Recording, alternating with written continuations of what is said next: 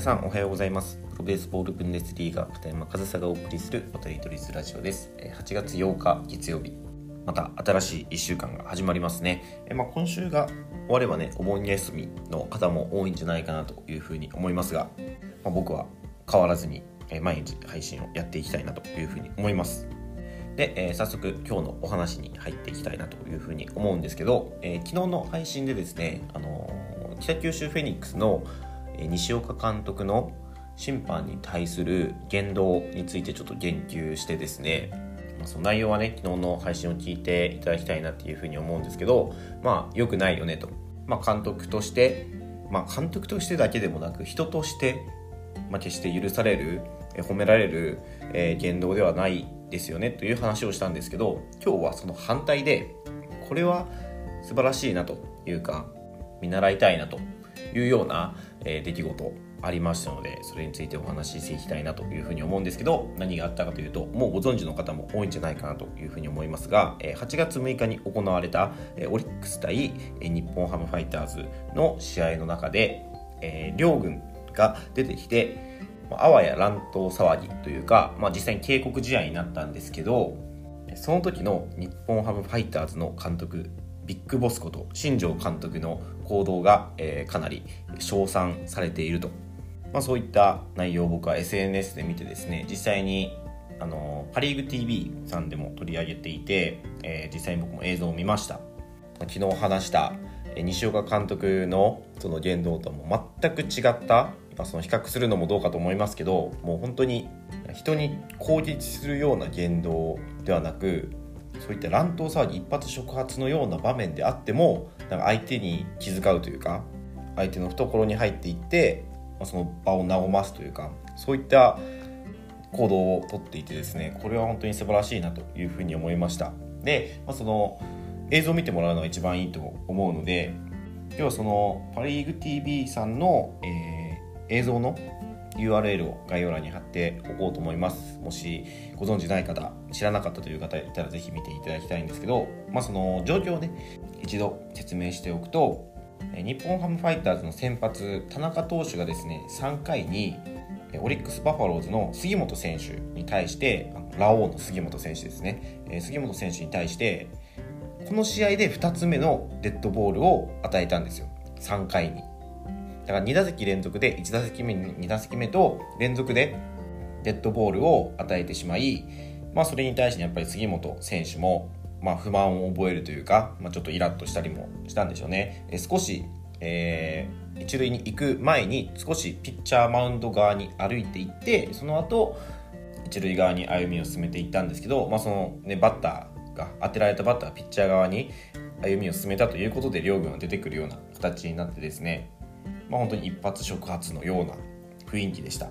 でこの時に、えー、新庄監督ももちろん出てきてですね新庄監督はその輪が少しほどけたくらいに一塁ベースまで行ってですねそのデッドボールを当てられた杉本選手に対して声をかけていたんですよ。まあ、マスクもしてますし、まあ、その声が届くわけでもないので実際何て言ったか分かんないんですけどそれでビッグボスがね来た新庄監督が来た、えー、声をかけてきたっていうのに杉本監督じゃない杉本選手は笑顔で、何か返事をしていたんですよね。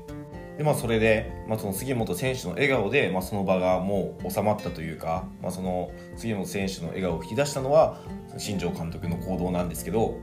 まあ、これに対して、まあ、この解説者の方もこれいう光景はなかなか見たことがないですよねと。でその動画のコメント欄とかにも監督としてよりも人として尊敬するとか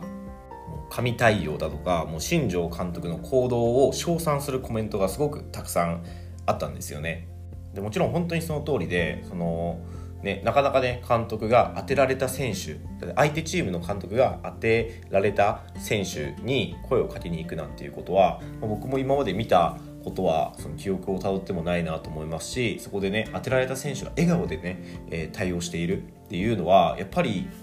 その一連の新庄監督の行動に何も間違いはないなっていうふうに思うんですよ。これまで見たことない行動ですけど新庄監督が取ったこの行動に僕は間違いはないなっていうふうに思うんですよねだからこういった行動が取れる人今まで誰もやってなくてもその行動をとることによってその場の雰囲気がね良くなったりとか相手に対して当てた相手に対してそのイライラや不満っていうフラストレーションを軽減させることができる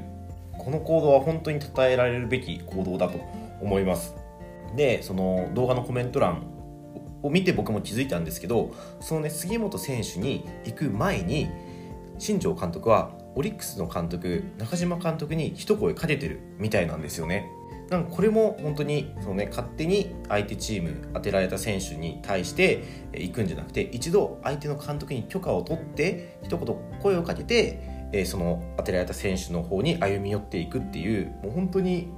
全てにおいてパーフェクトな行動だと僕は思いました。なのでねこれはぜひその野球指導をしている人にも見ていただきたいですしその野球に限らずそのスポーツスポーツに限らず本当にたくさんの方に見ていただきたいその新庄監督のビッグボスの行動だなというふうに思いましたし、まあ、これをすることによってその場が和む場が和むと当ててしまった側の雰囲気っていうのもやっぱり悪くなっちゃうんですけどその場が和むことによって自分たちにもちゃんとメリットがあるというかその新庄監督側から言うと日ハムにもちゃんとその場が和むことによって、まあ、選手がね気持ちを切り替えてプレーができる、まあ、そういった効果もあると思うんですよ。でこのね、あのー、乱闘みたいな時ってやっぱり選手同士は熱くなってますし、まあ、監督も現場にはいるんですけどその現場の現場で実際プレーしてるの選手たちじゃないですか。だから選手と選手じゃどうしても収集がつかないこととかやっぱりそこはねあの戦ってる相手だからなかなかその笑顔を見せて対応できるっていうことはね難しいんですよ。その雰囲気的にも。だからこういう乱闘の時っていうのは本当にその監督の力量っていうのが結構試されるなっていうふうにも感じてやっぱりそこはね選手を制さないといけない場面だったりもするんですよ、まあ、僕もその監督という立場で今野球やってますし、まあ、乱闘って結構起こるんですよね。割と。やっぱり海外今僕ドイツで野球やってますけど。ちょっと僕の話するとその先週の試合でも試合終わりになんかちょっと乱闘になりそうな雰囲気が一瞬あったんですよ。で相手の選手はこっちに歩み寄ってきてる。こっちのベンチに向かって歩み寄ってきてるところでこっちの、ね、うちの選手もなんかベンチから出てこようとしてたので一回それはねあの制して僕だけが行ってあの話聞こうかと思ったら、まあ、向こうは向こうであもうこっちやるから大丈夫だからっていうふうに向こうは向こうで制してくれたんですよね。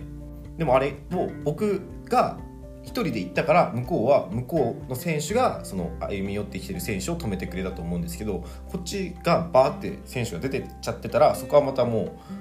う収集つかなくなっちゃってたと思うんですよ。だからその監督がねその選手を制することができ自分のチームの、ね、選手を制することができたら乱闘っていうのも被害は最小限に抑えられますし早く収拾はつきますしまあ僕の経験上それを失敗してね僕が選手を制することはできなかったゆえに大事な選手が退場になってしまったっていう経験もあるんでね。でその実際に審判とかが関わって乱闘とかになったケースだとやっぱ審判とそう話し合いディスカッションできるのは監督しかいないからやっぱりそこでね監督のその力量っていうのはすごい大事になってくるなっていうふうにはすごくもう僕は現地でも経験した上で感じてますしそういったのを経験した上でやっぱりこの新庄ビッグボスの行動っていうのは本当に称賛されるべきだと思い今日はね本当にたまたまなんですけどその西岡監督の話を昨日してで新庄監督のことがあってまあすごく対局なね監督の言動っていうのがあったのでまあその西岡監督を悪く言うようになりますけどまあね僕はねちょっと許せない行動だったなというふうに思うのであえてこうやって比較するように言ってますけどぜひねその新庄監督のこの言動っていうのは皆さんにも見ていただいてですね、えー、僕は本当に賞賛に値すると思います。もう今年の僕の推しですからね新庄ビッグボスは。なのでねもし知らなかったとかまだその映像を見てないという方はねあの概要欄に URL 貼っておくのでぜひご覧になってみてください。はいということで、えー、今日も最後までお聴きいただきありがとうございました。片山和也でした。